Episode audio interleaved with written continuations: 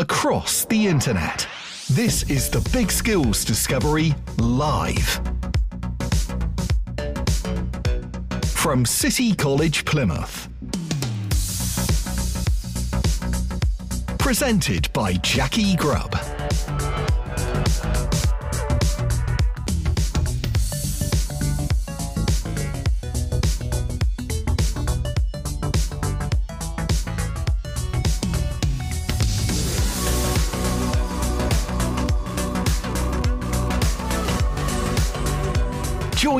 Big Skills Discovery.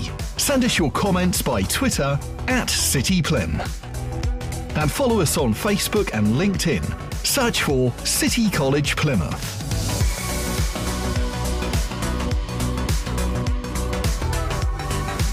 This is the Big Skills Discovery live from City College Plymouth.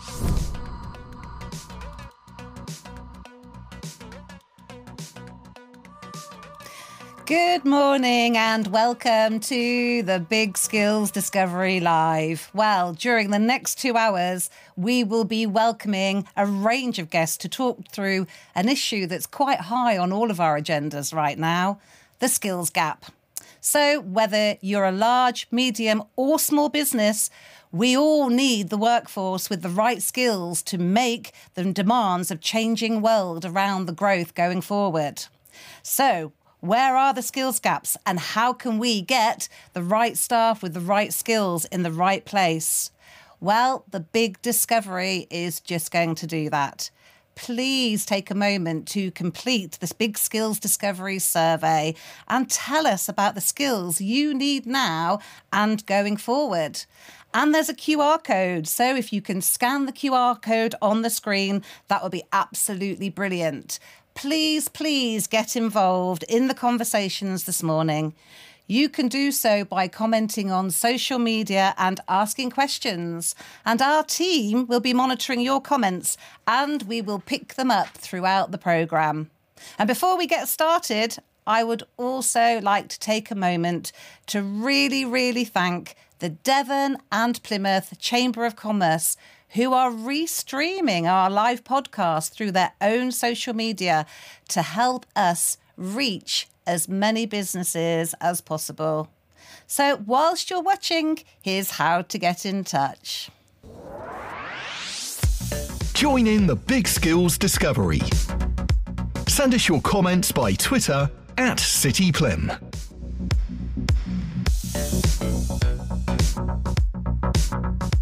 And follow us on Facebook and LinkedIn. Search for City College Plymouth.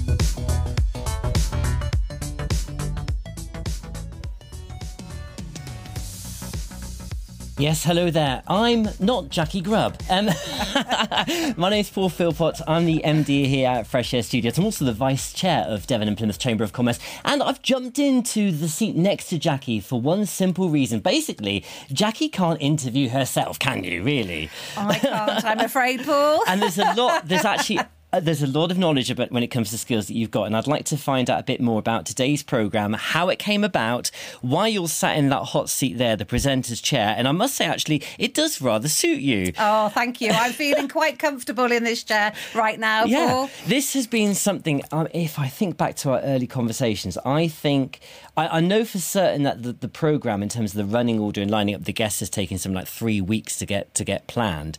Um, but this is the result of a conversation we must have had, I suppose, towards the middle of last year. You stood up at a meeting, and I remember it very, very well. And you said, in your own words, "I want to do something to sort out um, what people, what the conversation is with regards to the skills shortage." And you are now finally doing that. How does that feel? It feels an honour and a privilege. And actually, can I be perfectly honest? When I took this job on four years ago, I didn't realise that I would have such a responsibility to be a catalyst of change, to bridge those skills gaps and prioritise what we really need as a city in the wider area for growth and investment. Right. Okay. So let's put the next two hours. And I've had a look at the the guests that you've got. There's going to be a lot of knowledge sharing. Um, some people who really do know their stuff. Absolutely. Um, you're going to be covering topics like innovation, um, education. Oh my word! There's there's a lot of stuff here. It's going to be quite exciting. Um, but I want you to, if if I may, um, to ask you to put today's show into context, kind of explain to us the climate, the current backdrop for colleges.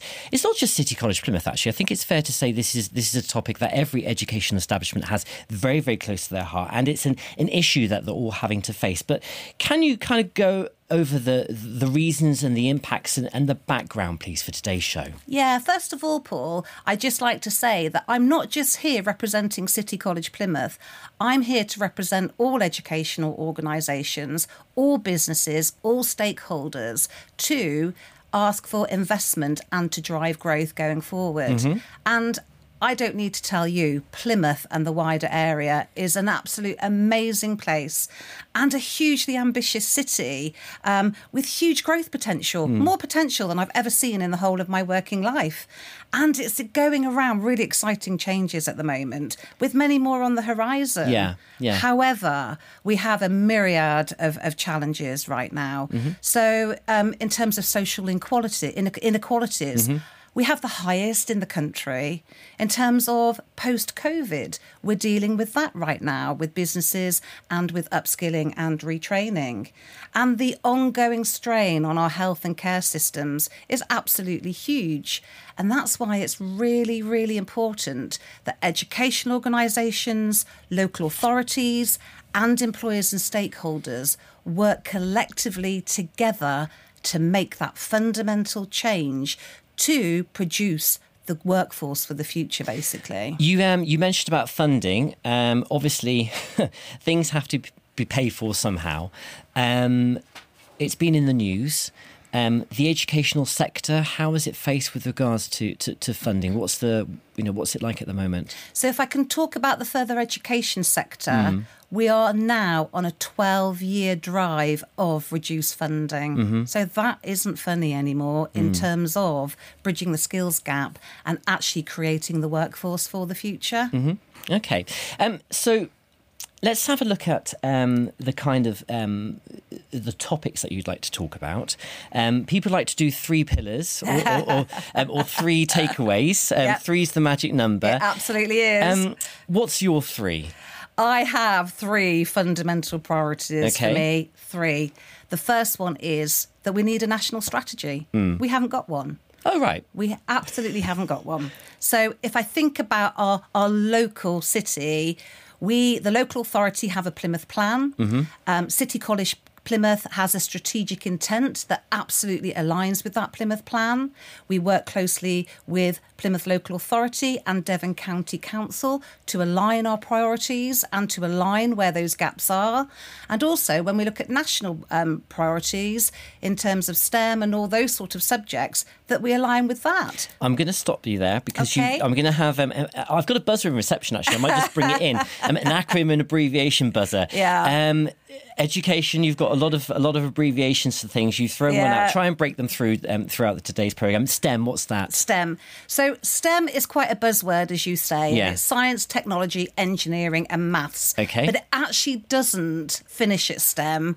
I must really be clear that it is STEAM. Steam. Yeah. I quite So like that. STEAM is great. You got a lot of steam. I've got a lot of steam, especially on a Monday morning. But um, the A in STEAM is the arts, Mm-hmm. and we need all of those skills collectively together to be a powerhouse of delivering the skills. Mm-hmm. And as you know, in Plymouth, gosh, arts is absolutely fundamental and something as our city is amazing for. I think creativity is, is quite a, a key Um, yeah. thing, actually. Even if you've got um, um, a, a job that's quite formal, having a bit of creative flair Yeah. most certainly helps, I think, in everyday life. Um, I, I jumped in and interrupted you, sorry, with regards to STEAM. So carry on with regards to your objectives. You did, Paul, but I'm so passionate about this that I'll never forget the three priorities that, that need to happen. And um, the next one is about a commitment to lifelong learning. Okay. So, a lifelong, what does lifelong learn, learning learning mean? It actually means that you can carry on learning for the whole of your life, whether you're, you know,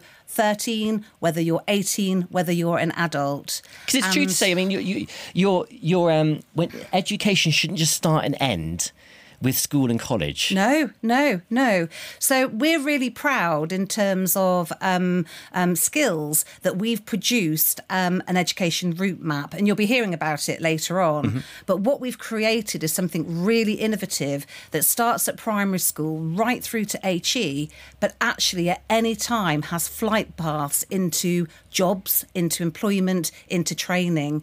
And that's something very special that we're piloting right now in Plymouth that will make a difference to people's lives going forward. Absolutely, Yeah. sounds great. Okay, Yeah, yeah.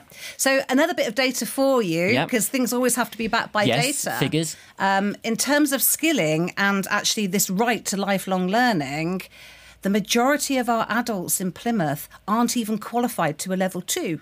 What is a level two, you say? Well, it's equivalent to a GCSE. Yes, Most of the jobs in the skills gaps are level three, which is equivalent to a vocational A level. So we need to get our adults skilled Or up O to levels for some at of us. At least a two. Yes, a long, long time ago. I think it was the first year to do A levels. So, no, I'm sure May is there. Yeah, yeah. Um, so you're obviously going to be reaching out to, I suppose, the key sectors. Yes. Um, the industries that make the area tick. Yeah. Um, how are you doing that, and what are those key sectors? Yeah, those key sectors are the STEM, the STEAM, STEAM sectors that I've talked Yeah, about. yeah. But I just wanted to finish in terms of the fair and accessible sustainable funding Yeah. that I was talking about.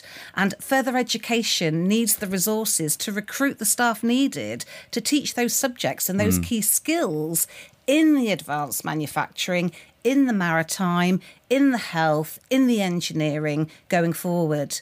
And at the same time, we need sustainable funding in terms of, I've alluded to those deprived areas. We need to address student poverty.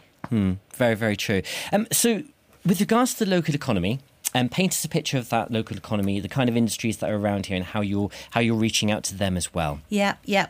So there are a significant amount of job vacancies um, at the moment. So whether that's engineering, whether that's maritime, whether that's construction, um, and also in the next five years, there's going to be up to eight thousand. So we've got to do something about it, haven't we? Um, and as I mentioned earlier, it is to do with small employers, medium employers, and the large, along with our local authority and the education organisations that have got to make that change. I'm quite pleased you actually mentioned you keep um, you keep bringing it back to SMEs because um, even when you communicate with the big organisations, they have supply chains that rely on the skills and expertise of SMEs. So you know, it, it, within conversation within the city, it does tend to go back to the obvious. We, we won't name who they are, but the, the big ones.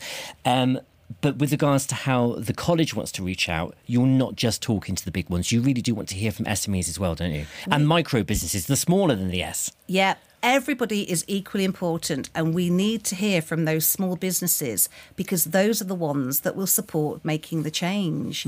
And they're very, very specialised at the same time. So um, please. Just um, come into our social media today and give your opinion and how can we help going forward? You mentioned um, earlier about all the challenges. Uh, climate change is another challenge Yeah, um, that's yeah. affecting us around the world, obviously, by very nature. Um, does that make a difference to how you approach things? It makes a massive difference. And if you talk to our students and our staff, the biggest thing that's worrying them right now is climate change. And this isn't just about sustainability and recycling. In terms of climate change, going forward, the emerging sectors are going to be different. How people work are going to be different. People want to work in different ways. Mm-hmm. People are changing their work practices. So we also need funding and support to ensure that we can support that change going forward. AI, VR, digital, that we're going to talk about a little bit later on, are absolutely fundamental. And, you know, we don't even know what some of that's going to look like. I know it kind of does feel as you're chasing a moving Yeah, target. That's yeah, um, that's yeah. quite a challenge in itself. Um, so before we bring our, our, our first set of guests in, um, very very quickly, um, could you give us a sense of the approach that you're taking in, in a nutshell with regards to the challenges um, and communicating with the partners in Plymouth in order to make a difference? Just very quickly. Yep. So, really quickly, really aligned with the Plymouth Local Authority mm-hmm. and the Devon, Devon Local Authority, mm-hmm. making sure that our strategic and our curriculum intent is absolutely aligned to the Plymouth Skills Plan and other plans. I've talked about the education route map in terms of um, addressing the skills gap. And really, this big skills discovery that we're doing today encourages all business across the city, particularly SMEs, in terms of what are their skill needs now and what do they need in the next five years. Brilliant. Who are your first guests? Who are so, your first proper our guests? first guests are Paul and Lance. Brilliant. Okay, right. I'm going to hand the reins over to you now to to, to run run forward and do the rest of the two hours. Um, don't forget if you are watching, and I really, well, obviously you are, otherwise you wouldn't be seeing this, would you? Um, if you're watching on social media, do drop your comments in the box um, below the live stream. But actually you can contact us on Twitter as well. We quite like that. Um, we'll be joining Lance and Adrian in a few moments when Jackie uh, takes over, and that'll be happening after the break. The Big Skills Discovery live from City College Plymouth continues after the break.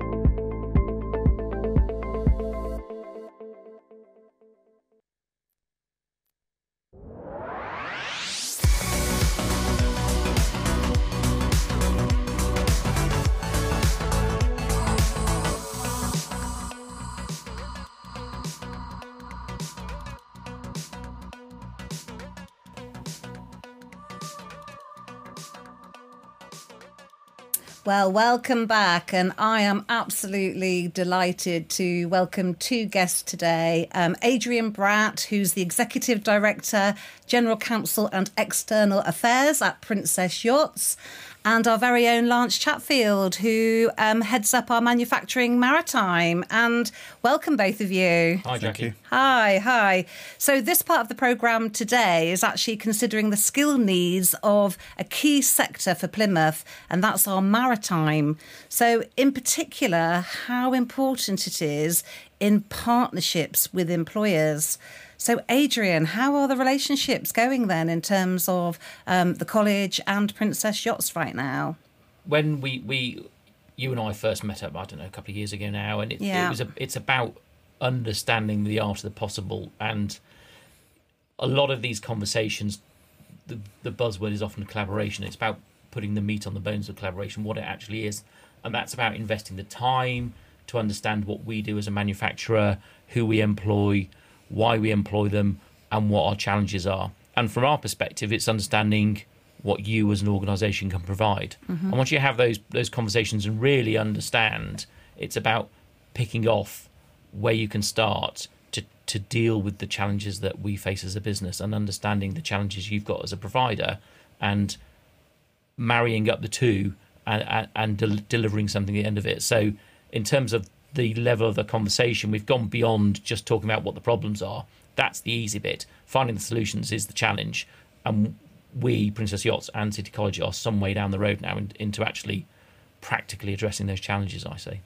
That's absolutely beautifully put because, you know, just reflecting on what you were just saying there, you know, we got round the table and had some really open and frank conversations of what can we provide, um, what do you need, and Lance, you're absolutely fundamental in that. So, can you talk to us a little bit about that? Yeah, of course I can. I mean, it's you know, the college is instrumental to you know playing its role within the in the skills gap and reducing that skills gap across the city, but particularly you know with with key employers like Princess Yachts.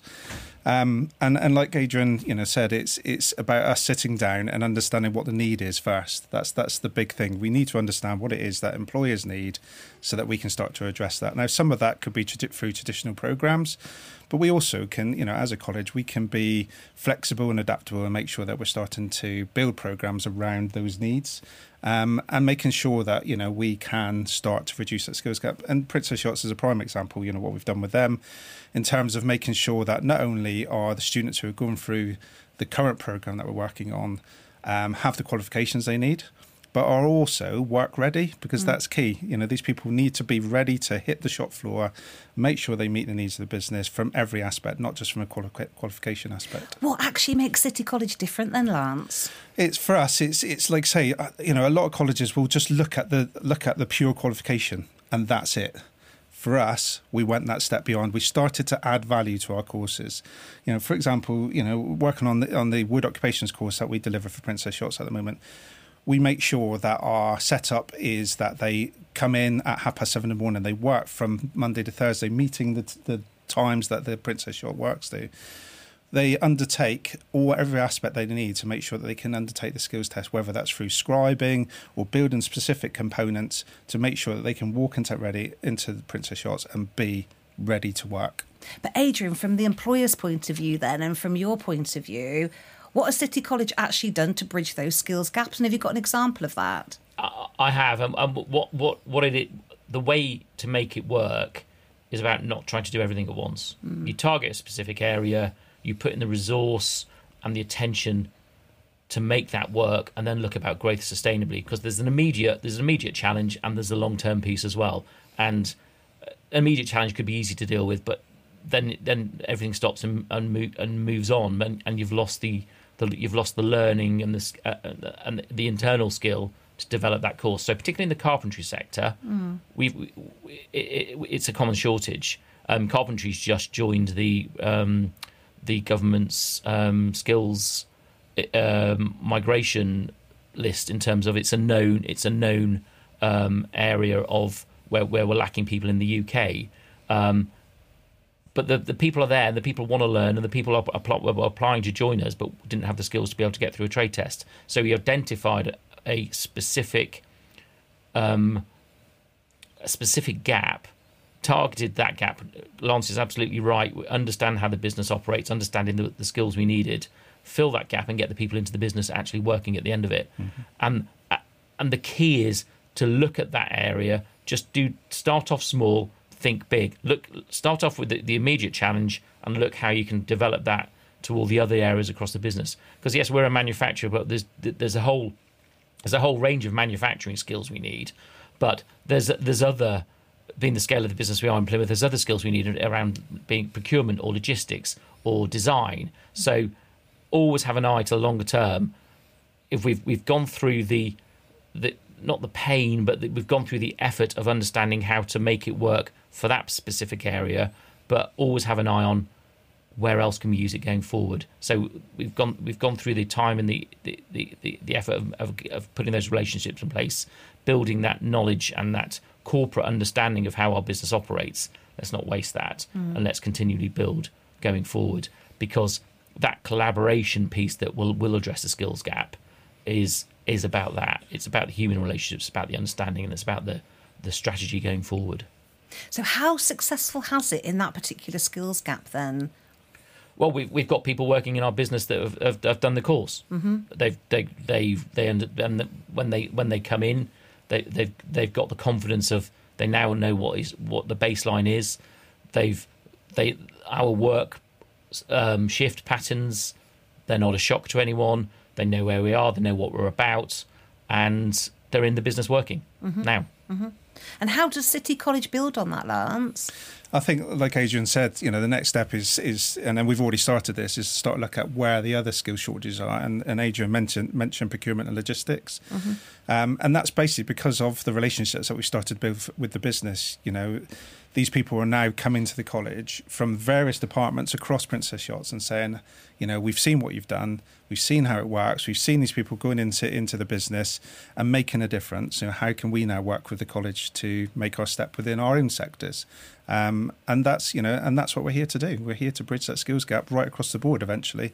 But like Adrian said, it's it's small steps. Let's keep building, keep building, and use those relationships to make it happen. Okay, and we have been talking about maritime, haven't we, yeah. um, as a fundamental um, gap going forward. And Lance, I see you brought something on the table here. What's that? Yeah, so this this is the uh, Maritime UK Awards. Um, we were nominated for an award at the Maritime UK um, in Hull last week, and we were winners. Oh. So, um, so we won that for the work we've done around the maritime sector. Um, the fact that we brought uh, over 50 employers into the college um, during Maritime UK Week to talk about skills specifically. Um, and at the end of it, the call to action was to start bringing all those employers together to meet that skills gap, to understand what, where the gaps were. Um, and it's a fantastic award, a real accolade for the college, um, you know, on a national level. And from that, and from the discussions that we had during Maritime UK Week, we've now established a maritime and defence skills partnership, which we're leading along um, alongside um, members of staff from Babcock, but working closely with Princess Yachts as well and other maritime uh, key stakeholders. So, something to be proud of then. And in terms of maritime being fundamental to our city and Princess Yachts, Adrian, have you got anything to say about that? Well, look, it, it's it, it's a good reminder of the the maritime heritage and provenance that we've got in Plymouth and building on the foundations that have been there for hundreds of years.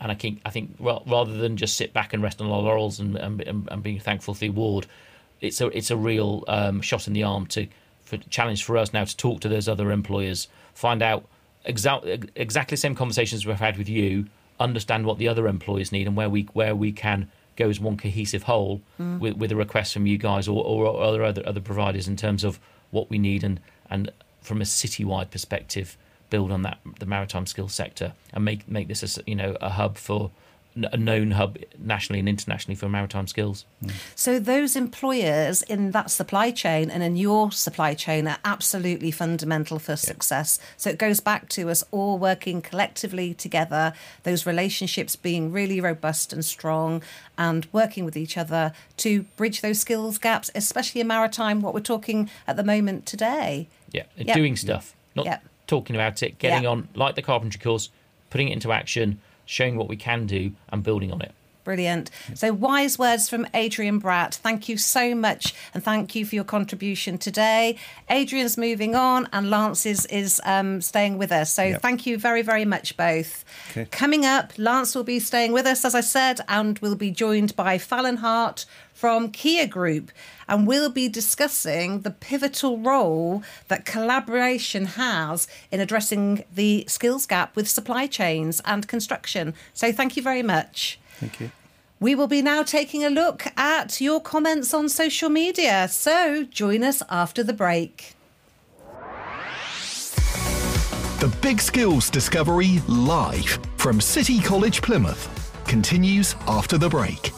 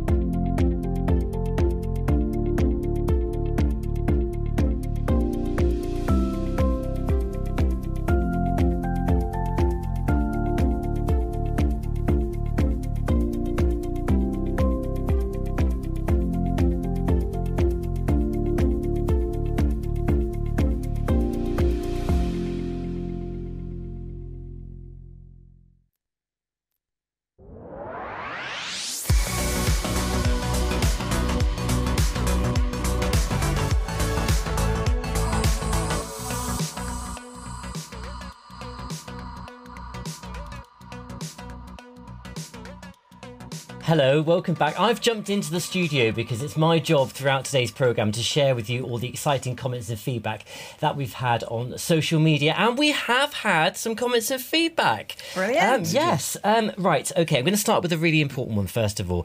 Um, and thank you to John Hill uh, for St. Peter and the Waterfront Ward. He's actually um, sent a message um, raising a question with regards to supporting the needs for disabled people.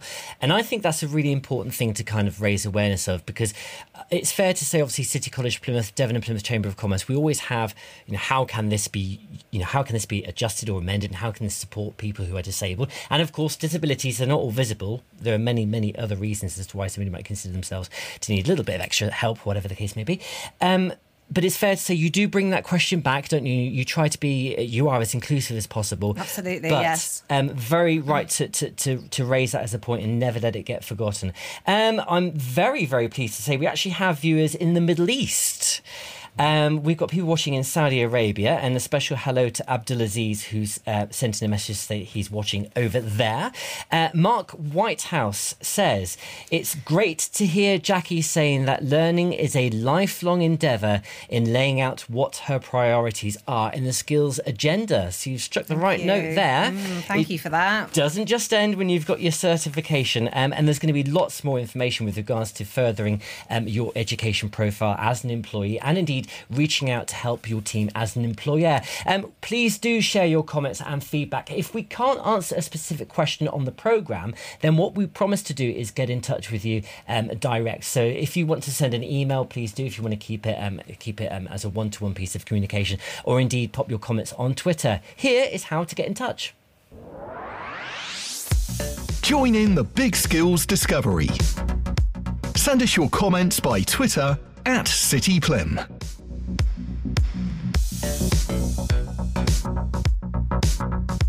And follow us on Facebook and LinkedIn. Search for City College Plymouth.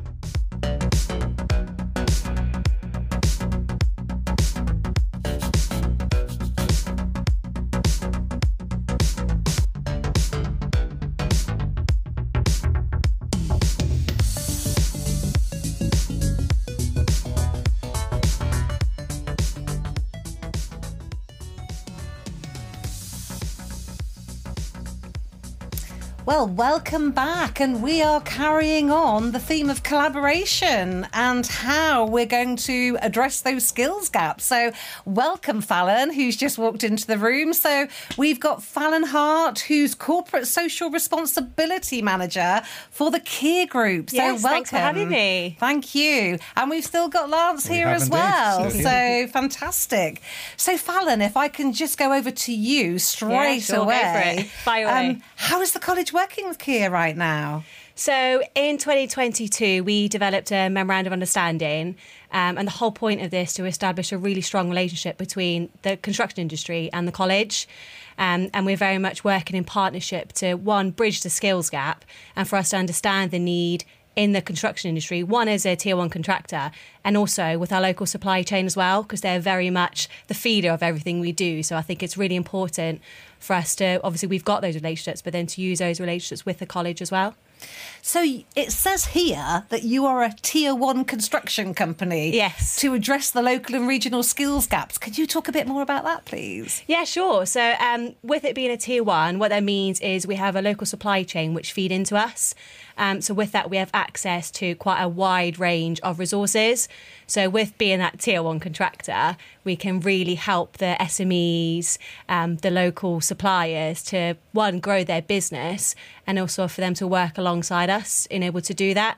And whilst having those relationships, we can then utilise that to then help the likes of City College to then one address their needs and then also then in hand help the college as well. Brilliant. So we've talked a lot already about the large employers, medium yeah. employers, small, medium enterprises, Mm-hmm. and we know that they're all equally as important as each other. And that supply chain is vital, isn't it, to bridge 100%. the skills gap? Yeah. So can you talk about the relationship and talk, give us some examples of what's going on right now? Yeah. Sorry, I was gonna. I was going. Yeah, I mean, one of the things we're doing at the moment is developing um, a hard hat ready program, which essentially is to bring people into the construction sector, whether that be um, people that are transitioned from other um, other businesses or other industries, um, or those that are unemployed or, or you know claiming on or part time basis. And the idea of the program is exactly like Fallon said. It's not necessary to feed Kier, although Kier are, are you know supporting that. It's it's support their supply chain, so the SMEs, um, to get those people onto the ground, working in the construction sector, and with the right skills.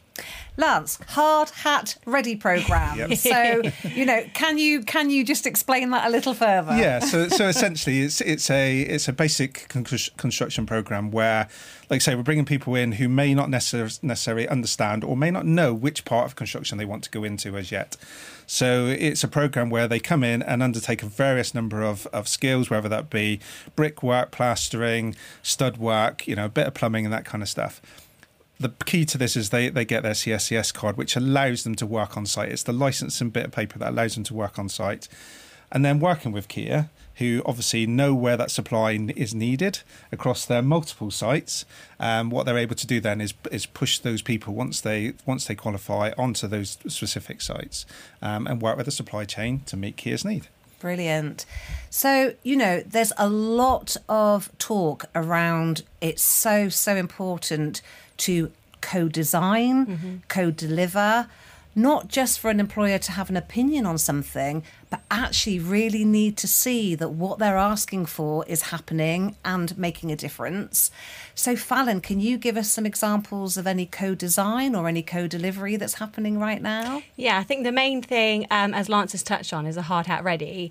Um, we've been talking about this some time, and I think it's going to be a really beneficial um, program and I think not just for Kier, as Lance was saying, for the whole wider construction industry, because we all know there's a skills gap there. We all know there's something that we need to do.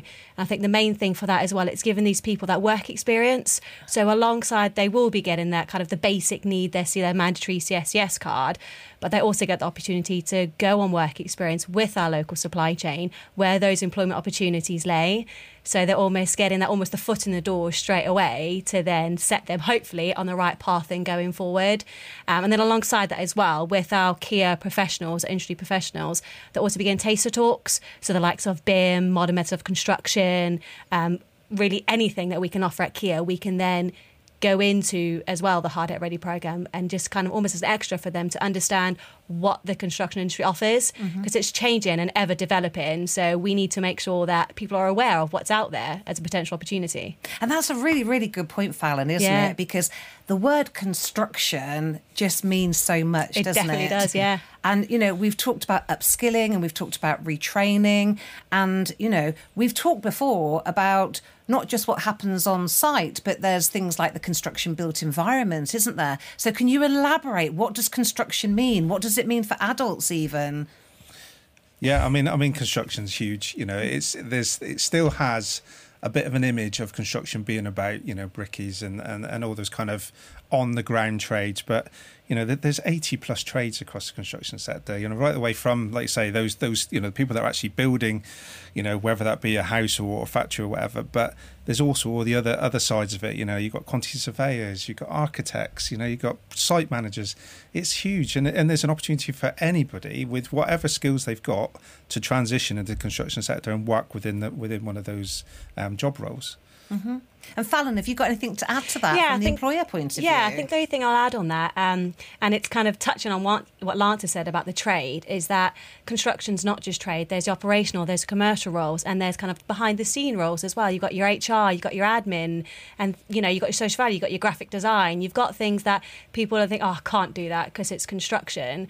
Whereas you know you look at you know the logos for example i mean like your logo you see your logo someone's developed that you know it's a brand yeah and every business needs that. So yes the construction industry very much we very much rely on our supply chain. However those aren't the only roles that we can offer and that we can support.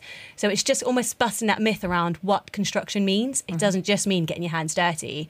And actually there's loads of other roles that you can utilize and you've got transferable skills that can then progress you forward into a construction related role.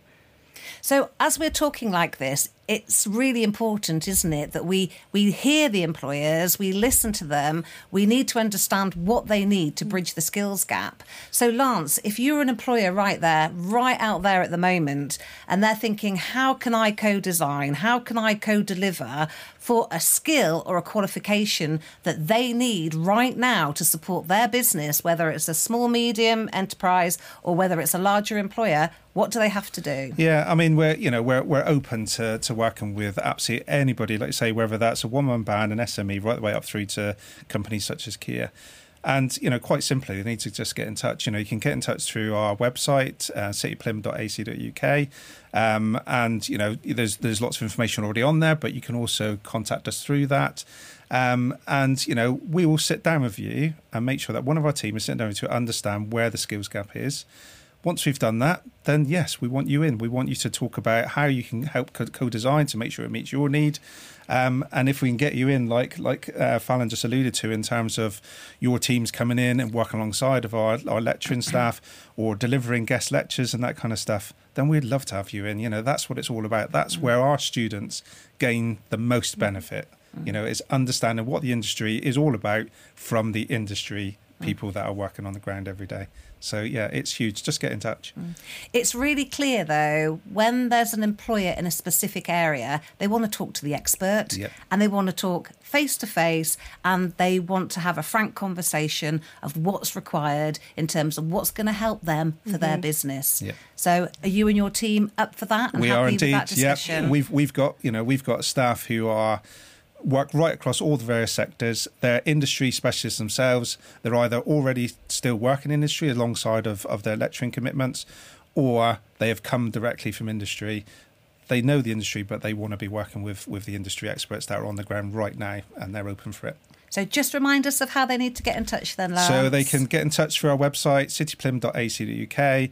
Like I say, there's lots of information on there, but you can also get in touch with us there and we'll respond to you and uh, make sure one of our team are working with you very soon. Okay. Well, it's been an absolute delight to talk to you and Fallon in Thank you very particular. much. Thank you for talking to us today from an employer's point of view in terms of how we adapt to those supply chains to actually give the employers exactly what they need. So thank you very, very much. No worries. Thanks for having Thank me. you. Thank you. Thank very you. much. So, coming up, we're going to be moving on to now more of a focus on the health sector.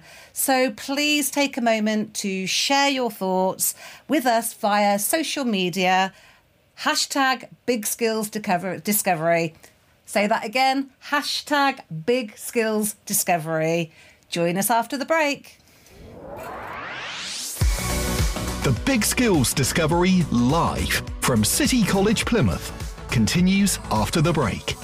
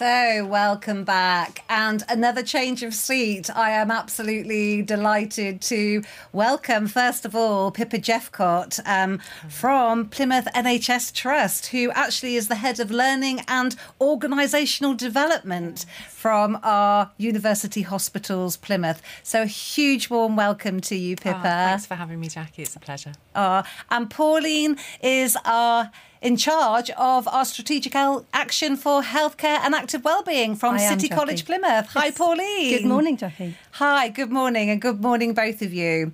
Well, we've had lots of conversations, haven't Yeah, we, we have. um, in the past 12 to 18 months? Mm-hmm. And um, we've already talked about it this morning, actually.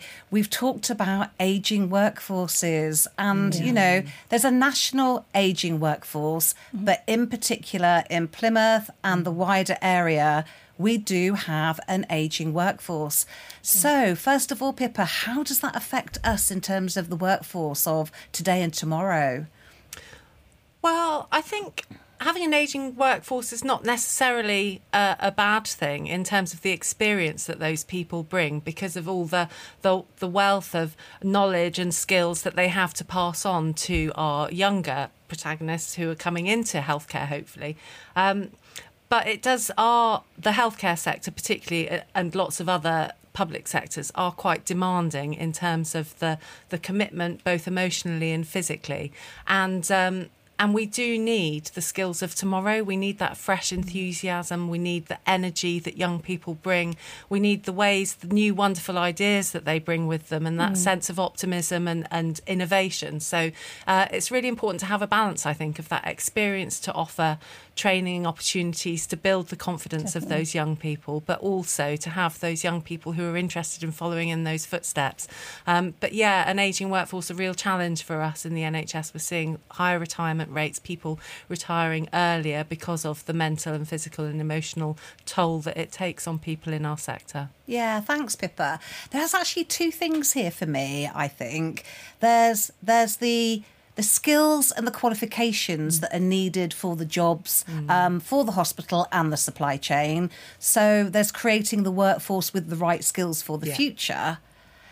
But very closely aligned to that, it's about the health and well-being of people also, mm. isn't it? Really, Absolutely. So, Pauline, what are your views on that? I think, I mean, the skills um, definitely we need to ensure that we're giving. We think about the younger generation, the 16 to 18 year olds, those skills that they need, and then looking at upskilling um, current staff. But I think we also have to bring it back a bit and say, what are the other essential skills that we need that are actually going to make up the whole person? So we think about um, from a from a job point of view, look at the decision making, critical thinking. But in, in the health sector, you've got to think about the empathy and the fact that you've got to be able to communicate. And you've got to really understand that you're in a caring sector. We have to ensure that our students, whether they be the younger or the more mature students, have got those essential skills too. Really important, particularly in your sector. Yeah. Um, and that's we talked about that critical. We were talking about earlier on about the critical and um, thinking and decision making. It doesn't always come easy to people. So we have to make sure that we um, encourage that when they're in our, our lecture rooms or in our um, simulated uh, uh, venues, but also bringing role models in. And we talked earlier about the mm. role models. It's really important that we get people from the health sector that actually tell just tell us what it's like. And so, from our, our point of view, from educationalists, we need to ensure that we are providing the right skills. And so, we're working in collaboration. And, you know, Pippa and I work very closely together. And, mm-hmm. Jackie, you're involved quite a lot in those meetings. But looking at what we need to do to provide the essential skills mm. For your workforce of the future. Yeah, I think just coming back to the point that you were you made earlier, Jackie, about um, the health and the health and well-being of people coming into the sector. Um, yes, we do look after people, our community's health. The role of, of the hospital and health and care sector is to help people, support them in health and well-being, making healthy choices. We were talking about decision making in that. But also remembering that our workforce is our community as well. yeah, So the better we can do in terms of supporting people to stay well and healthy at work, to look after their own mental health and well-being, and to and to push that back out into the community and to encourage our community therefore to me be more healthy. It's almost like an advocacy role. So when you work in the Mm. health and care sector, you become an advocate in your wider community for, for healthy choices, healthy lifestyle, and preventative looking after your health Mm. as well, so that you, you don't run into those problems later on. And that preventative piece is really important. We talked about the ageing workforce. If we don't start putting those uh, preventions in place now, and we're talking earlier on about the grassroots, it's not just for the 16 years upwards, it's about the, the zero to five. It's really working with all areas of our community, all ages, to ensure that well-being is actually put in place. And so they become um, more resilient and they actually understand what's required within the sector and what's required as part of the community. And we're all part of that community, aren't we? Whether we're educationists or whether we're healthcare professionals. absolutely. it's one community. So, Pippa, how has the college helped you then bridge your skills gaps right now? Uh, we're working really with the really closely with the college on, on on loads of different strands of work actually, but mainly I would say, obviously. We work in, in health and care. That's our area of mm. expertise. And, and yes, we provide training placements and educational opportunities that are vocational, but we're not educational experts and we don't we don't have access to that wide group of students that are coming through. We we don't know young people and the education processes and systems in the same depth that you guys do at the college. So we've been utilising your expertise to put in place mm. training programs and educational experiences for students, for young people, and for adult learners as well, and for some of our own workforce to bridge some of those gaps in a an educationally profound way, so that the input that we put into them working with yourselves is really valuable from building up that knowledge and that confidence, so that it can be translated in the workplace into a really practical, healthy application of that knowledge and skills. So it's about tailoring the the gaps that exist we we can be quite traditional in the health and care sector. We have had quite a traditional approach to our pathways to the ways that we pull people through through qualification based assessments. And um and that's not the world anymore. We need to be much more flexible. We need to look at um, our population, what works for them. We need to look at our industry. We need to be forward thinking about the different roles that will exist in the future. And those will be portfolio roles, they'll be flexible roles. They will be bringing in a number of different skills into the mix and creating a collage of really competent, um, innovative people.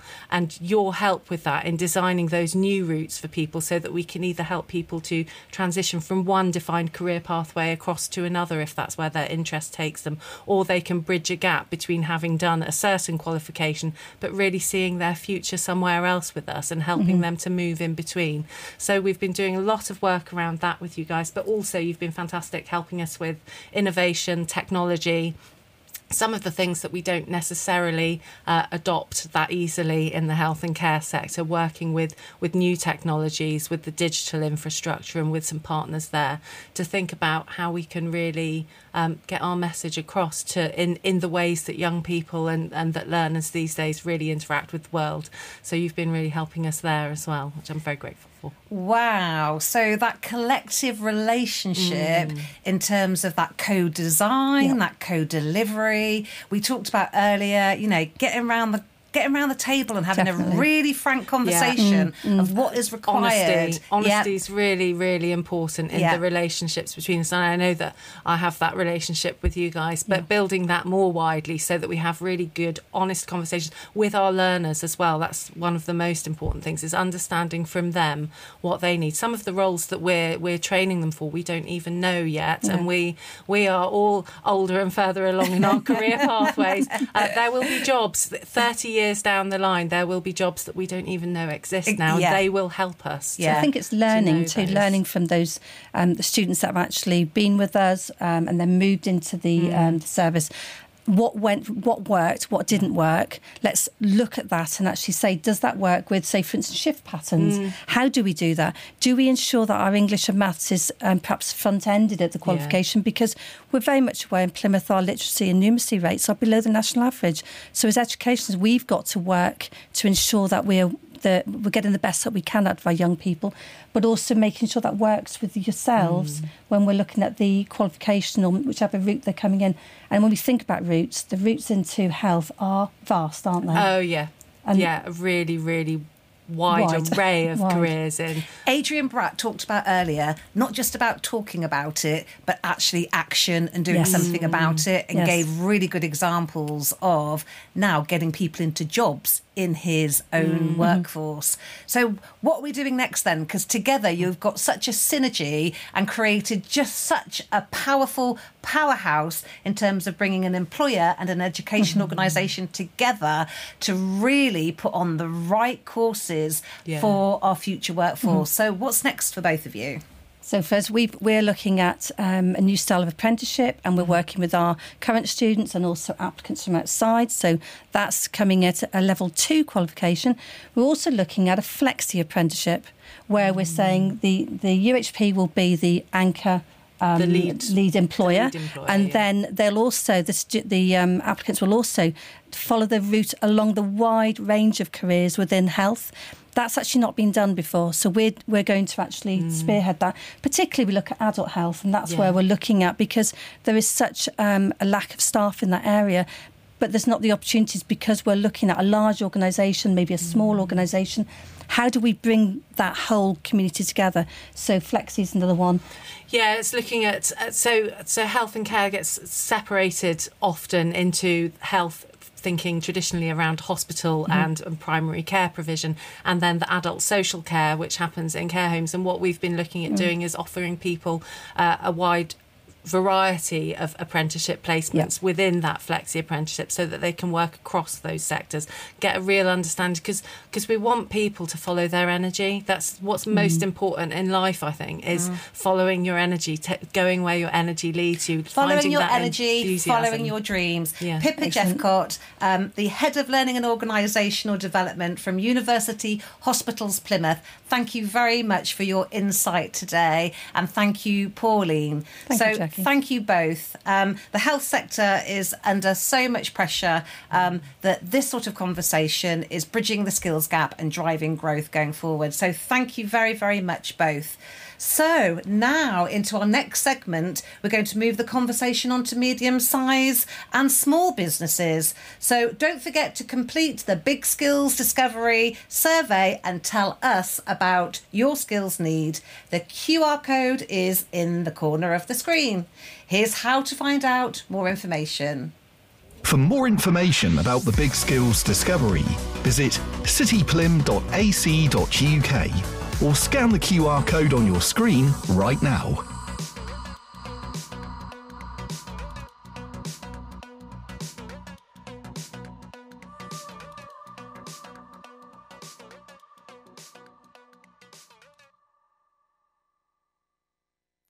Right, hi again. Well, we're broadcasting live on the City College Plymouth Facebook Live page, LinkedIn Live, and on YouTube Live too. So don't forget to send us in your comments because we're really enjoying your feedback. So the Big Skills Discovery continues for another hour, where my guests will include Karen Friendship, who is the Managing Director of Aldermans and Chair of the PMG, Plymouth Manufacturing Group. I've also got Jamie Smith, the Executive Chair of C Learning, Carly Lufton, Manager of Jacka Bakery here in Plymouth, plus many more of our experts from City College Plymouth. Stay tuned. Across the internet. This is the Big Skills Discovery live. From City College Plymouth. Presented by Jackie Grubb.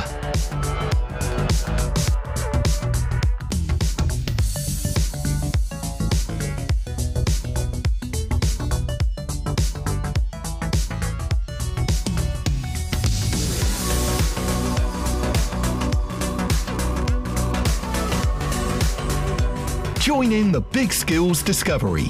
Send us your comments by Twitter at CityPlym. And follow us on Facebook and LinkedIn. Search for City College Plymouth.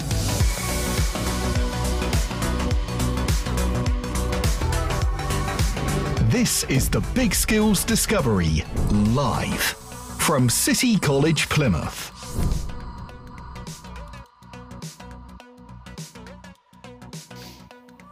Welcome back to the Big Skills Discovery Live. And gosh, I want to thank all our guests so far. Just been absolutely amazing. And thank you um, who've been watching and completing our online survey. If you haven't yet already filled in our survey, can you please take a moment to tell us about the skills you need now and going forward? And as I said before, there's a QR code on the screen, and um, join us joining the QR code. So, as I've already mentioned, we have got some really great guests coming up.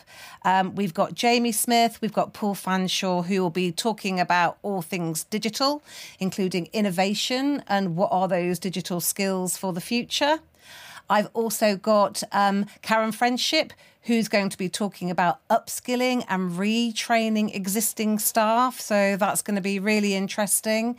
And we've got our very own alumni, um, Carly Lufton from Jacka Bakery in City College, to tell us all about the importance of those soft skills, you know, those communication skills, those resilience skills, those team building skills that are just as important in employment as they are the qualifications. And then the final guest of today will be Tiff Linsell, who has been absolutely integral in terms of creating a route map um, from primary school through to HE with huge flight paths into jobs, into skills, into retraining. So we're looking forward to that going forward. So here's how to get in touch. Join in the Big Skills Discovery. Send us your comments by Twitter at CityPlym.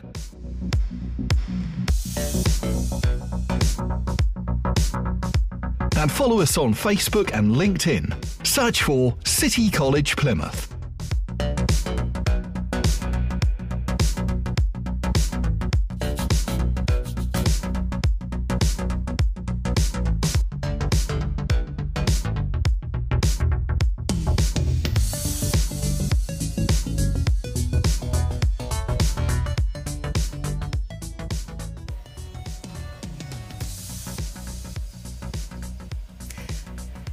There, welcome back. So, I have two new guests um, going forward, and we're going to talk about upskilling and retraining, which is just as important as passing qualifications.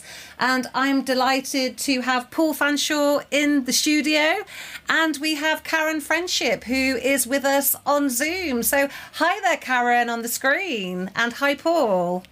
Good morning, Jackie. Good morning, Jackie. Hi.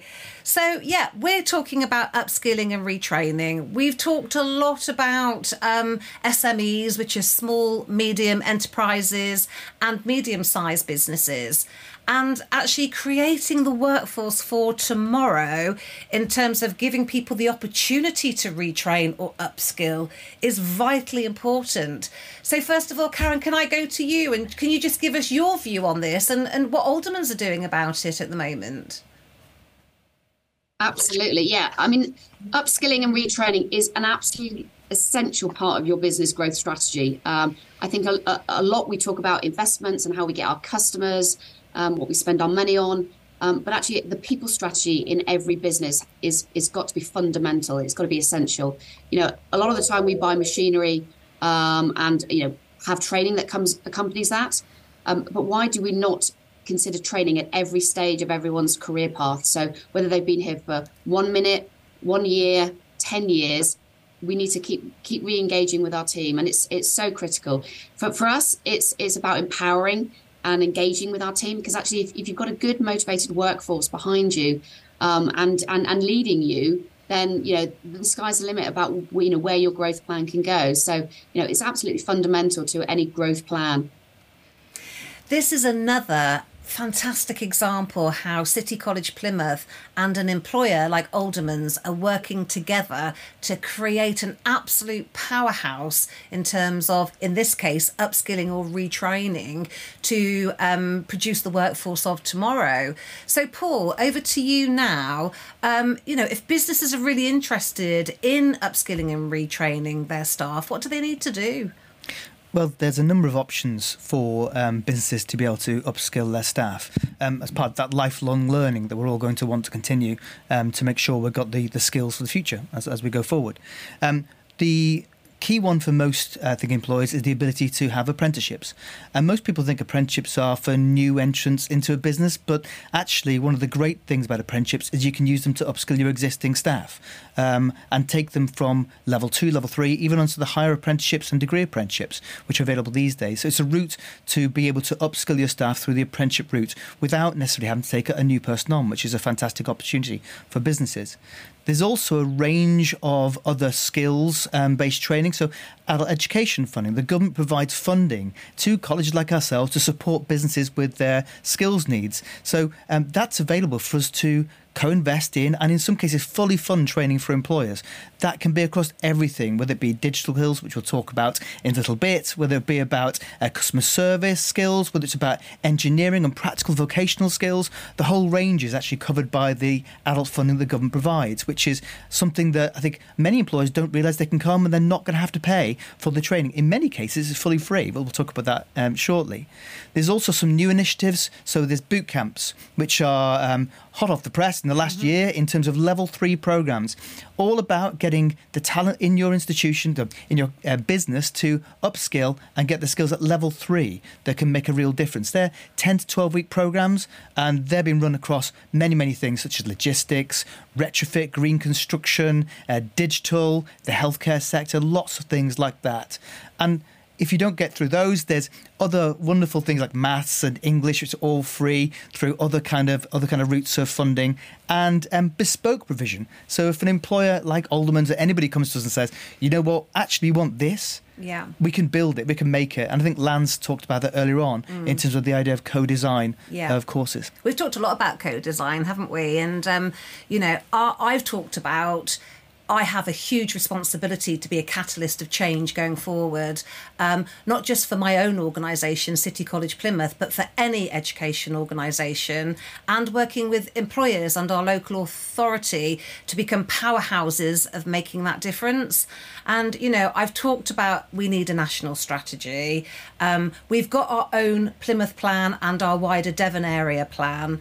We've talked about the right to um, adult learning, and we've also talked about sustainable funding. So, Karen, from your point of view, um, have you got any views or any challenges or anything that you'd like to see to make that difference going forward?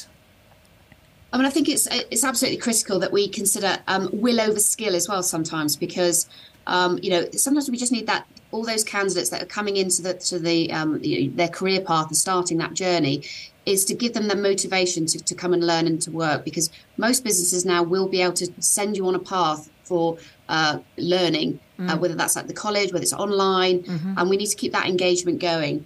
Uh, apprenticeships are so so key in that journey as well because I mean we've got here got anywhere between five and ten percent of our workforce is is going through an apprenticeship scheme. Wow. And it, it just yeah. gives them so much more empowerment to yeah. make change in the business, feel feel motivated to come to work. Um, and we can see, you know, what gives me, me my my absolute motivation is seeing someone reach their absolute full potential and exceed it as well. Yeah. And that's you know huge bottom line benefits to the business when they're engaging. And you know, it's so much more exciting to be in a business where others are learning and you're you're you're, you're eking that you know really great great passion in, in what um, what your leaders, supervisors, and your colleagues are, are learning. But um, you know, apprenticeships are great. There's lots of online training courses. So yeah, you don't stop thinking about learning because actually you don't. Once you just get in a business, it's not. It's not doesn't stop there. That's where the journey starts. So it goes back to that commitment to lifelong learning, doesn't it? And we all have a responsibility. And I every day think I have a responsibility of developing all our people to their full potential. So, Paul, how can costs be maximised or minimised in terms of everything that we're saying right now? There's a couple of things. I mean, uh, Karen talks about it then in terms of online learning. So there's always a worry about releasing staff to be able to get training. So you don't always have to release somebody to come into the college environment to do that. There's lots of ways we can bring the training to the employer. We can also do um, learning online to make sure to minimise the impact on the employer themselves. And then in terms of actually the cost of training, most training is actually free. So if you've got any employees that are earning under £18,525, education's free. So within the adult education budget, you don't pay for any training for employees earning that amount of money or less. Mm-hmm. So that's one way of making sure there's free education for, for those employees. There's also some fantastic initiatives. Um, for example, you know, the apprenticeship scheme. If you're an SME, um, and you've, you're looking at 16 to 18 year old learners, um, at that point you don't pay for a 16 to 18 year old learner if you're a small to medium enterprise or micro SME. And there's also the incentive funding. So you get some funding back if you're um, taking a 16 to 18 year old learner as well. Those are fantastic things. There's wonderful free courses, for example, maths in business. So if you've got some employees that need to upskill with their maths, there is free maths courses aimed at businesses, um, which will be a fantastic opportunity to get free skills in. And um, again, within the, the health and social care sector, I know you were talking to Pippa a second ago.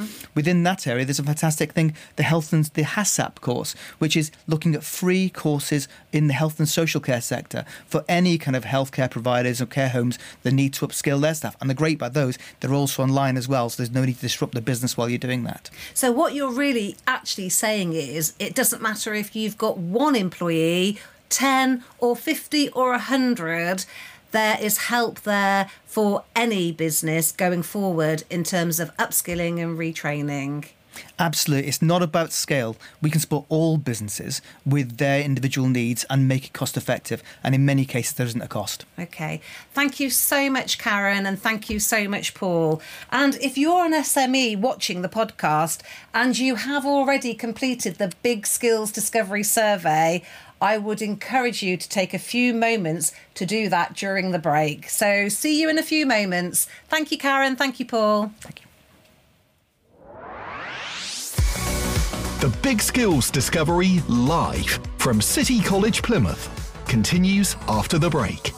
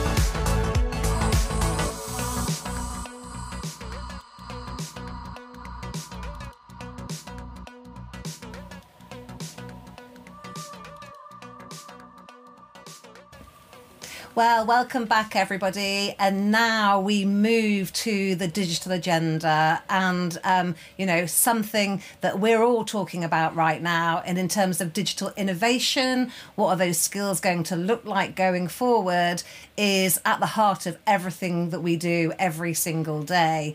So I'm absolutely delighted to say that Paul Fanshawe is still with us. But we do have Jamie Smith from C Learning coming through on Zoom. So, hi, Jamie. Hi, good morning. How good morning. are you? Really good, thank you. Yeah. Brilliant, brilliant. Well, the digital agenda in Plymouth is a key strength of the city and actually forms a really big part of the economic strategy. And um, in view of City College Plymouth being the first Google reference college in the Southwest, um, innovation and that agenda is absolutely dear to our hearts. So, this conversation today is going to be full of innovation, ideas, and, you know, what is the future actually looking like? So, Jamie, over to you. yes, thank you. Uh, thrilled to be part of the conversation this morning as well. I mean, I think the whole agenda around digital skills is so important. Um, I mean, I saw some government data at the weekend that said something like about 82% of job vacancies at the moment require digital skills. Mm-hmm. I know digital skills means many things to many people, but in its broadest sense, from a business owner point of view and from an employment point of view, it means higher growth, higher productivity, and achieving your, your growth targets from a business point of view. And I think it also is very much about enabling you to retain talent as well by investing in the digital skills of your people. It means that they're going to succeed, add more value to the business, and stay with the business as well. So I think from a strategic point of view, in terms of retention of key people, it's fundamental as well. But if you just look at the landscape of employment right now and the you know, digital age that we're in, if you look at something like LinkedIn, where there's about over 40 million job vacancies, I think, on there at the moment. Eight of the top 10 ones are fundamentally digital roles. Wow. So if we, yeah, so it's amazing. So if we don't equip people with the right skills to take advantage of those opportunities, then the nation and our communities and all of us suffer. Yeah. I mean, you, you'll, you'll probably be aware of various reports out there showing sort of the productivity cost of a lack of digital skills. And mm. to be honest, whichever report you look at, it's a very big number. You know, something like 50 to 60 billion pounds a year in lost productivity. I think we've all got a responsibility to address that because if we do and we get it right, then everybody benefits. Okay, Jamie, on that note, so if our audience are really interested in that digital agenda and actually what Jamie is talking about, don't forget via social media, hashtag Big Discovery Live, please get in touch because we'd love to hear your thoughts and experiences too. And, and the topic of this conversation, how we can help build that workforce of the future with what we're doing and what we're innovating, we'd be really interested to hear. So back to you, Jamie. Yeah, I'd, I'd also add as well that I think from my experience interactions, for example, with, with your organization, Jackie, I'm aware of some of the leading work that, that you're doing. And you mentioned in the introduction about being a Google reference site, and that really is in recognition to an outstanding commitment to sustainable innovation. And that really is kind of what we're talking about here in terms of equipping people to be able to go into businesses and add value from day one. Mm-hmm. Um, I know from my own personal experience of my of my interactions with your students, for example, um, and I've mentioned to you before that they are some of the most employable people that you could ever find. And one aspect of that is they're very familiar with the kind of uh, tools and technologies that can add value to businesses straight away in a digital sense. They're familiar with online meetings and things like we're doing now. They're familiar with how to use cloud-based technologies, so and and to use those tools to add value and build relationships and network and connect. And those are critical things for business now, because in the digital age we're in, the opportunities are global and it doesn't matter where you're based, but but the opportunities are global. So you could be in Plymouth, but building a relationship with a supplier or a new opportunity in America or wherever they might be. And in your particular organization, you, you're doing some pioneering work around that, which which Google, of course, has recognized. But I think that's equipping all the people that experience your organization in Plymouth with the right kind of skills mm-hmm. and um, uh, tools to, to prosper in the digital age that we're in. Okay, so you've already talked a little bit about this, but can you really explain what are the key benefits in terms of digital investment? in one sense, from a business owner's point of view, I would say you will make more money. Right. And the reason for that is a number of variables, but the ones that spring to my mind would be people with the right digital skills are able to build new relationships in online spaces uh, very naturally. And of mm-hmm. course, that's fundamental for businesses now because we're, we're building online relationships with people all over the world all the time. And that leads to growth opportunities that, that drive our business forward. But there is an also another factor to this, which I don't think is perhaps talked about as often, which is if you've got the right sort of digital skills, you can also save a lot of money. So, so, uh, so, uh, so a person could leave your organization and join a business, and because they've got a very good baseline level of digital skills, they'll be able to add value from day one by maybe finding more efficient ways of doing things, innovating with technology in new ways, which will increase productivity, but also they'll be able to use online digital skills to find better deals and better opportunities for businesses. And people don't often necessarily talk about this aspect of it, but um, if you haven't got a baseline level of digital skills, you tend to spend a lot more money because you, you can't find those wider opportunities. So I think that's a, that's another aspect of this. Okay, and then with your wisdom, Jamie, where can you see all this going in five or ten years' time? You know, if you had a crystal ball in front of you, what should we all be preparing for? Oh gosh, that's uh, that's a million dollar question, isn't it? Um, whenever anybody asks to me ask that, it. yeah, whenever everybody asks me that, I always think of that Yogi Berra quote about it's tough to make predictions, especially about the future. But what I would say is that, and I think in particular, again, I go back to your organisation, Jackie, with this, is that some of the most disruptive and high growth aspects of digital right now relate to artificial intelligence, things like VR, virtual mm-hmm. reality technologies, and immersive learning technologies, as well as adaptive learning technologies around that. And I think data analytics as well.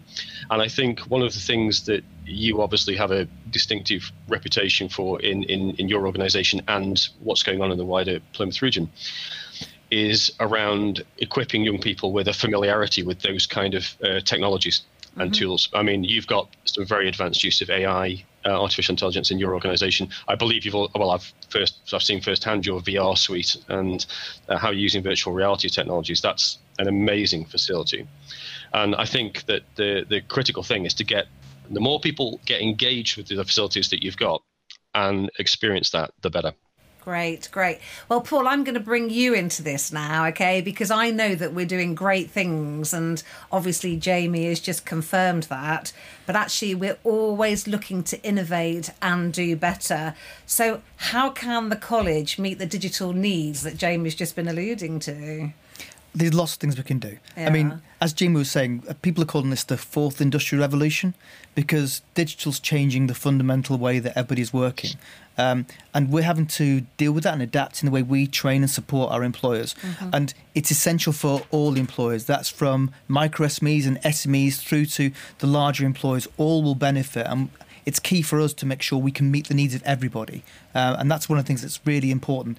Everybody needs to have access to these skills, and it's something that we'll be doing two ways of approaching it. First of all, Jamie at the beginning was talking about those essential digital skills to allow companies to make um, a profit and also make advantage out of having the key digital skills to be able to um, uh, communicate and, and build better business relationships. All of that we'll provide free. There's of, lots and lots of fantastic free digital courses about those basic kind of office um, skills, whether that's through Google or Microsoft, that we can provide to make sure you've got the productivity tools that you can use to drive your business forward. So, for all employers out there, I'd say don't worry about that. That's available. However big you are, come to us. We can make sure you've got those essential skills. And then the second phase of that is about those advanced technical, the advanced digital skills that employers really, really need. So, Jamie quite rightly talked about artificial intelligence, AI. That's going to be a major, major driver. And I think a lot of people are a bit nervous about how they can apply that towards their businesses. Talk to us. We can develop them. We've got courses running explain what AI is, and we can talk to you about how it can benefit your business.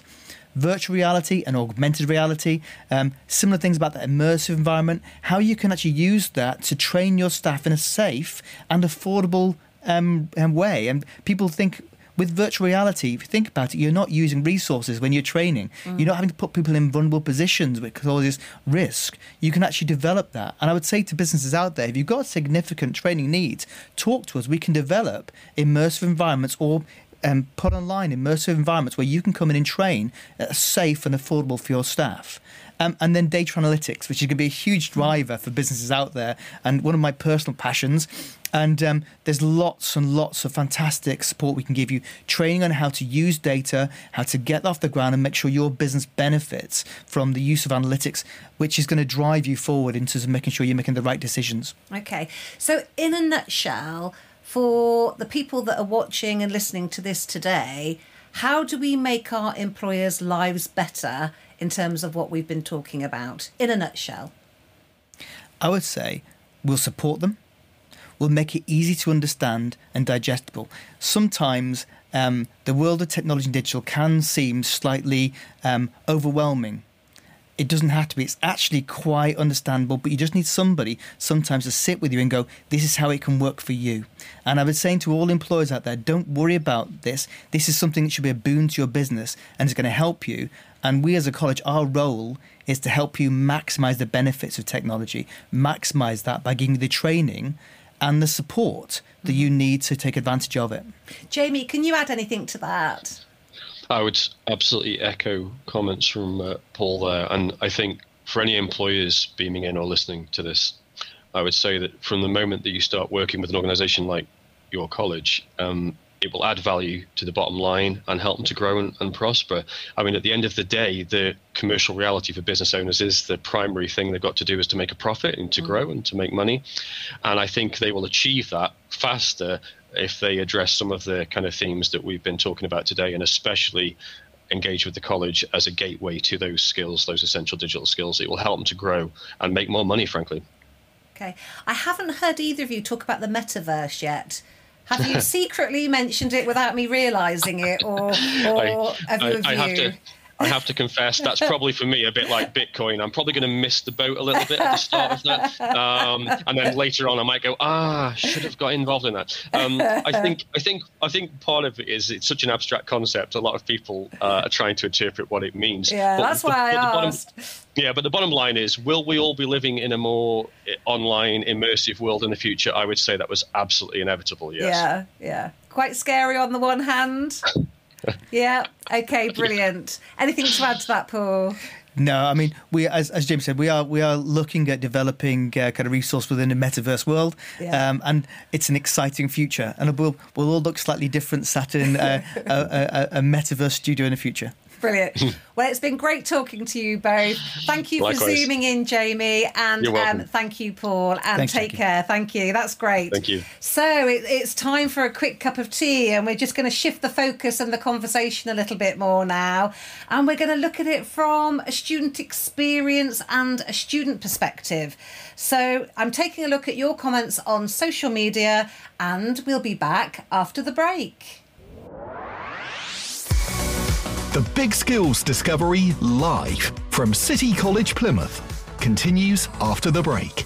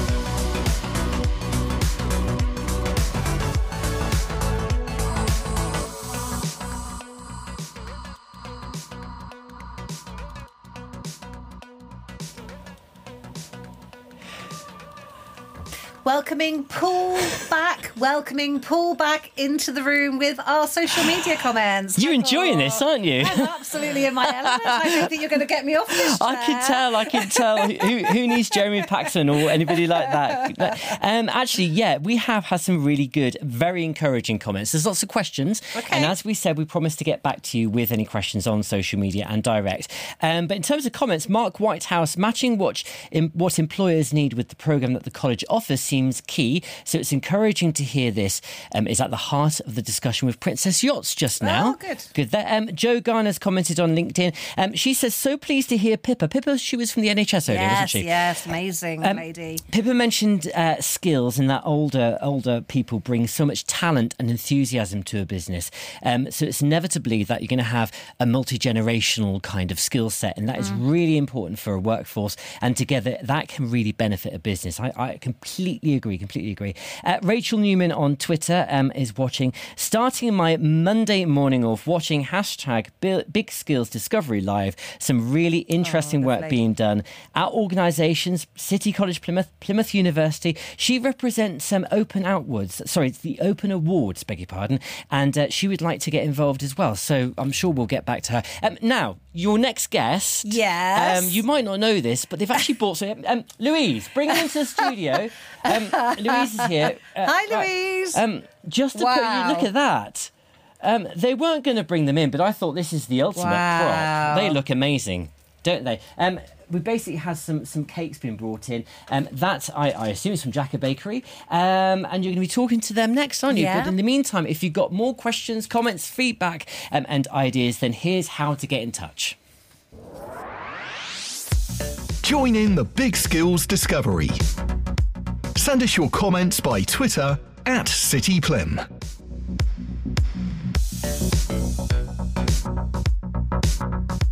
And follow us on Facebook and LinkedIn. Search for City College Plymouth.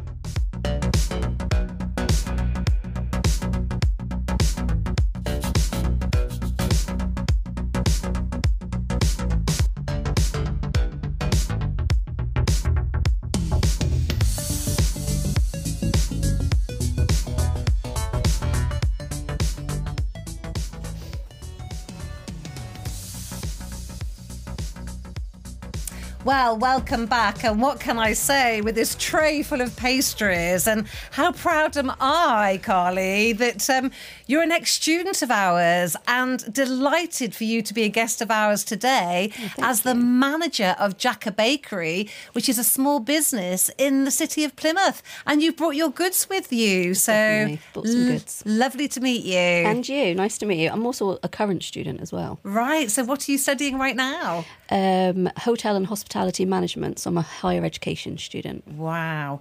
So this is an absolute wonderful example in terms of Carly is an ex alumni of ours and set up her own business. She also has an apprentice who comes to the college.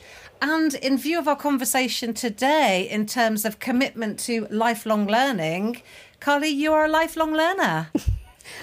It would seem Yeah, it so, would yes. Yeah. Yes. So I have Carly in the room. Welcome. And I'm also delighted to um, have Ben Manning, who is our executive um, in curriculum student experience from City College Plymouth. Hi, Ben. Jackie, nice, thank you very much. Hi, live, lovely to see you. So, the conversation that we're having today um, is about those skills that sometimes come outside of the qualification because you can provide the best qualification ever, and then that's a certificate at the end of it. But actually, the workforce needs communication skills, it needs resilience, it needs team building in terms of where the world is at the moment. Health and well-being is so so important. So we have a commitment in terms of um, producing well-rounded people for the workplace. So. Ben, over to you first. What are your view in terms of how these skills need to be embedded in the curriculum? Yeah, I mean, with with hard and soft skills, I think it's it's fundamental to to understand the difference in the sense that hard skills are those specific technical skills, knowledge, and abilities that you gain for a specific job role. Let's just say, these can be then gained through undertaking technical vocational qualifications and or an apprenticeship. Um, and you can measure these over time. So, if you think of Carly, for example, as an employer and as an employee um, and as a student, she'll be able to monitor those hard skills that she's gaining throughout that period of time, which actually, as an employer, you want to see that your employees are gaining over a period of time. And therefore, you're able to master your trade. Mm. And that's those hard skills. The soft skills are very different, and they're very much, Jackie, like what you just articulated, which is things like interpersonal skills, mm-hmm. social awareness, emotional awareness, empathy, timekeeping, and both of these aspects really are as important as each other. How you gain them, we gain the different aspects whilst you're on your journey at the college, as Carly will be gaining right now. Okay, so I'm a strong believer of intelligent curriculums. And what I mean by intelligent curriculums is, you know, you've got the communication aspect that we've talked about. There are the value side of things, which I probably call attitude and behaviours, about having your values within your workforce. And then there's obviously the resilience. Carly, you are just an amazing example of somebody that has come to college at um, a young age, has built up those skills, created their own business, still learning into higher education. Can you explain something about your journey and what you did and how you conquered it and how vitally important it is? I my journey is basically all stemmed from a passion. I absolutely love hospitality. Right. I love being in this sector. I love being a part of it. Um, and my husband is exactly the same. My husband's the head baker. It's a small family business, um, along with his dad as well. And my mother-in-law does all the boring stuff, the admin, and pays everybody. Um, but it is all stemmed from a passion. So I've just wanted to always further my knowledge in the sector that I love. Okay. And as an employer, yeah. why is this so important to you? It it's essential. You know, you you stand at the counter every day in the bakery and the first thing the customers see is your face. And if you're standing there you know, on your phone or fidgeting or no eye contact, your customers don't really have much interest in what you've got to offer. But if you know they come in the door, you welcome them with a smile, eye contact, good presentation, they're they're drawn in. They want to know what you've got to sell them. So those skills are really important.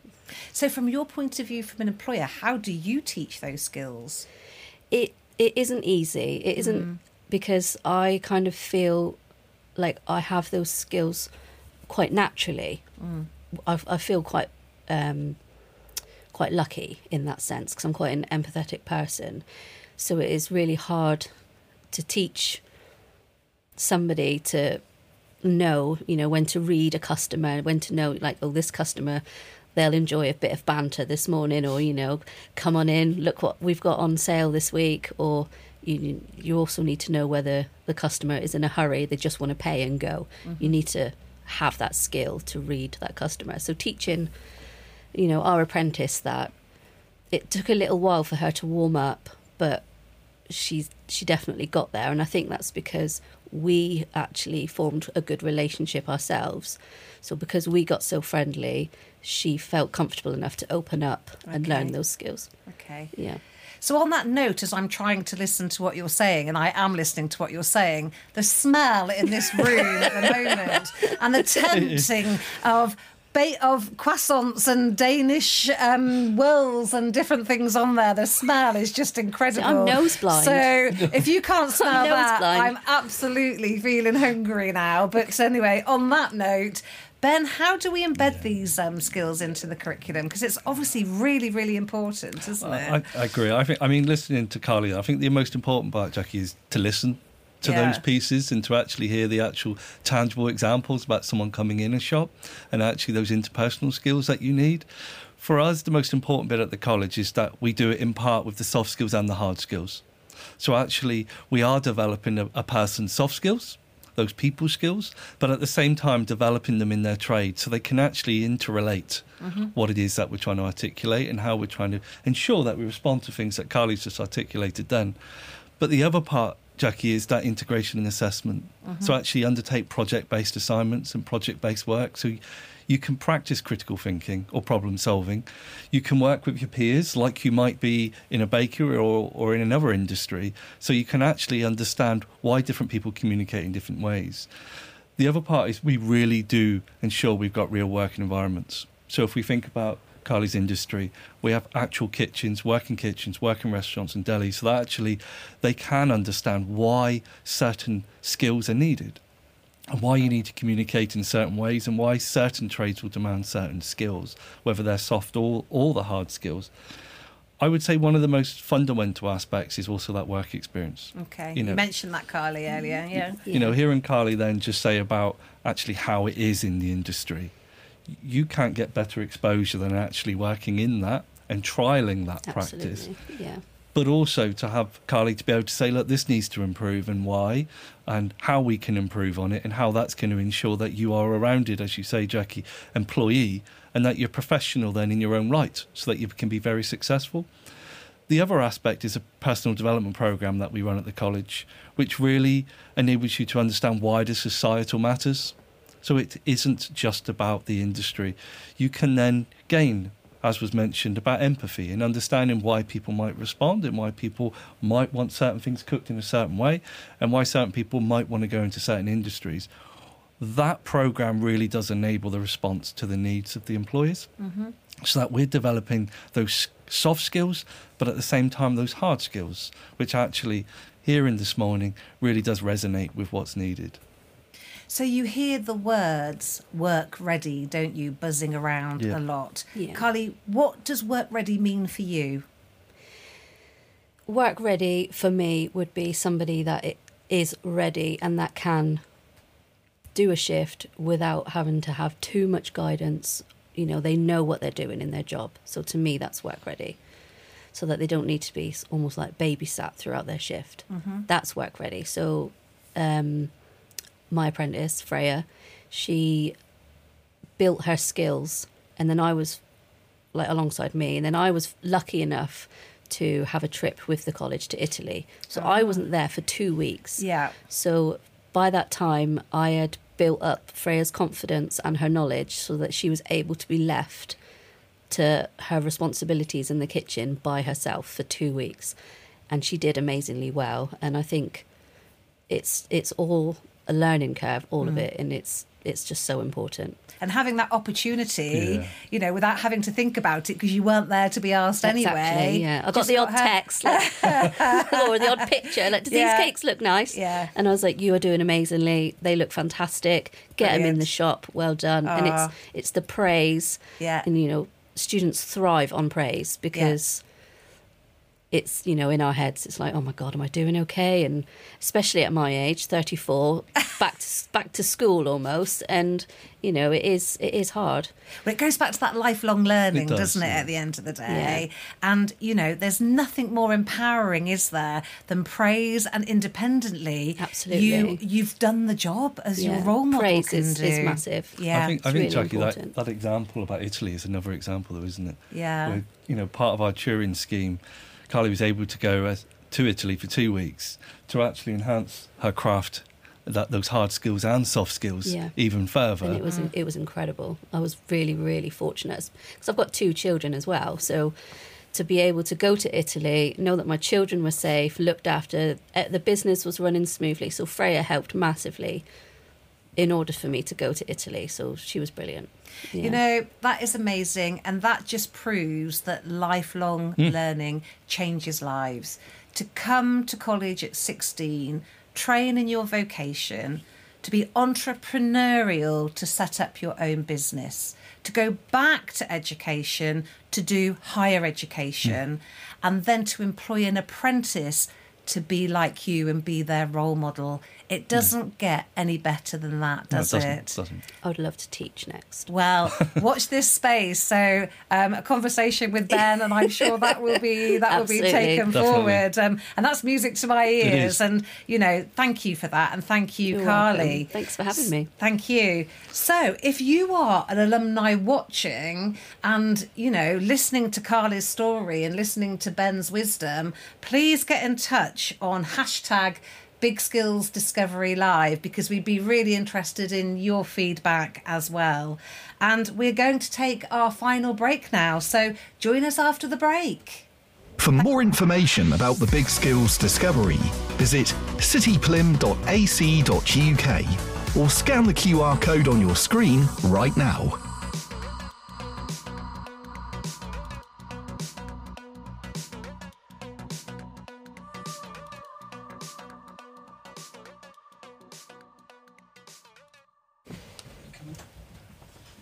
Right, welcome back, everybody. I am delighted to invite Tiff from the college into the room. and ben Manning is still here, but um, to to finish off today, how about something even more exciting Yeah. than this here, my careers journey, which has got a few names at the moment in terms of it started off with um, an educational route map, but from the point of view of Tiff's wisdom and expertise, when she's going into schools, my career journey is the absolute right language for um, the audience who are going through um, the career journey. Now, this is extra special for me, really, and this has been an ambition of mine all my life to create a journey or a map from primary school right through to HE with a flight path into training, upskilling, whatever age you are. And this all started off from a conversation with myself and Sir Gary Streeter, MP, about um, what we can do for our city to develop people to their full potential. And we have Tiff and Ben in the room who are going to talk us through how it happened, Yeah. what its purpose is, and where we are now with it. So, Tiff, over to you. Can you get us started? Yeah, of course. As you said, Jackie, rightly so. Uh, it really did start with those kind of initial conversations, and I came in kind of at the earliest of stages, really. Isn't that right, Ben? Yeah. And we started really on a research level. So we were trying to create something really quite special and different. I know we're going to talk about, you know, really what it is um, in a moment, but it was kind of working out what is it that we need in this city that's going to really make a difference and make an impact in people's lives. Isn't that right, Ben? Yeah, we, we, we kind of also, you know, really reflect on the fact that this concept was created in Plymouth for Plymouth Yep. originally. Um, we've really looked at the educational establishments. There are a lot of them in the city. Um, we know that key stage four results are below national average and therefore attainment in progress. So we really had a focal point that this really does need to improve for all people within the city. And, and one of those pieces then was to really reflect and look at vocational technical qualifications and how that can address the UK skills gaps in line with my career journey. So we have then, mainly Tiff, has done a lot of done a lot of research in the city, but wider afield with other colleagues to actually say what does that look like Yeah. in the city? What does careers advice look like? And the skills opportunity in the education piece. And then we've set about working with a significant amount of stakeholders to pull together what you showed briefly. So we worked with employers, head teachers, people in education of all ages, careers advisors, and then really what that gave us was that kind of intel about what employers need and what do they want and what do also other people that join education want. This is so creative. It is so innovative. It is so different. So, Tiff, tell us why this is different. This isn't just one of your bog standard leaflets on a shelf, is it? This, Far like from Ben it, said, Jackie. will change people's lives. Yeah, I think as, we, as Ben approached then as well, Jackie, it's a case of this was developed from having those direct conversations with the people within the city, those who live, work, study, reside here. So anybody from parents themselves, mm. you know, I've- I've definitely thought about this myself through this process. Students, employers, careers professional, educational professionals, to kind of establish well, what is it?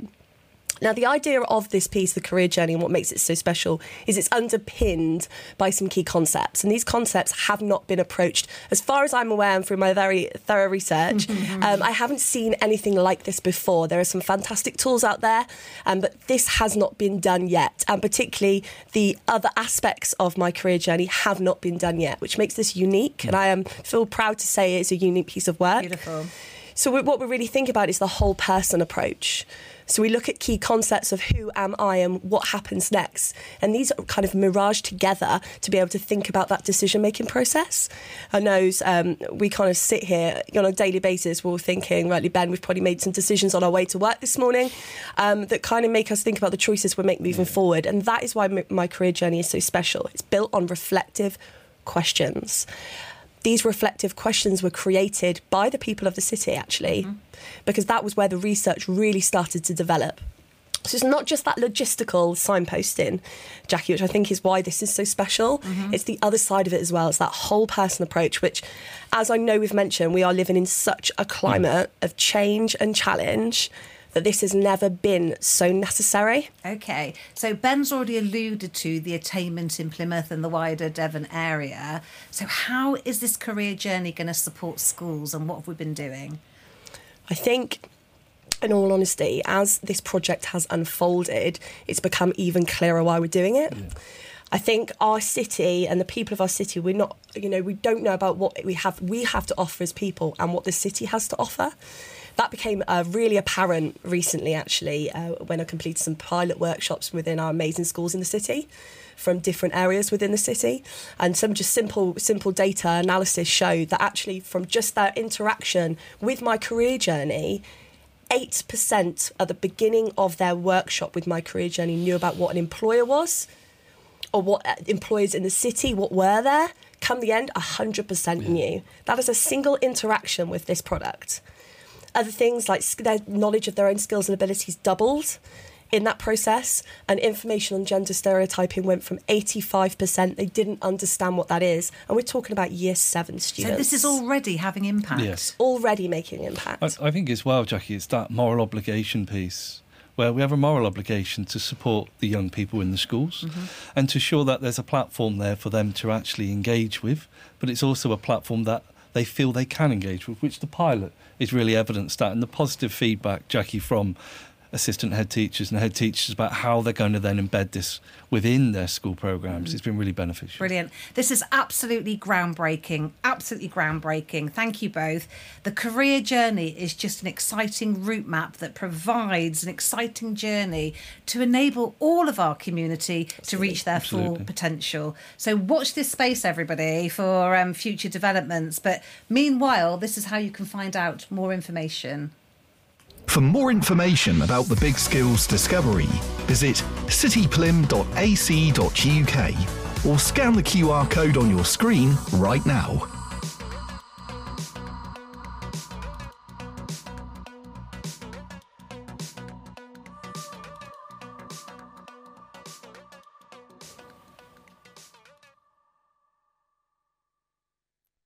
Well, that brings us to the end of the Big Skills Discovery Live. And, you know, we started the programme by, you know, talking about the challenges facing Plymouth right now and the need to address the skills gap and to drive economic growth and the need for a revised approach to FE funding to support this.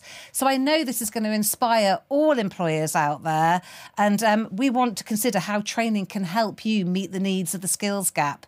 But please take a moment to complete the survey of the Big Skills Discovery. And um, we would like to revisit any of today's comments and share it with colleagues. This podcast will remain available on our social media channels for you to watch again. And finally, thank you to Tiff, Ben, and all of our guests today. And thank you so, so much to the Devon and Plymouth Chamber of Commerce for all your support as ever for this programme. So, thank you so much for watching today. And thank you for all your comments on social media. Thanks for watching. Bye for now.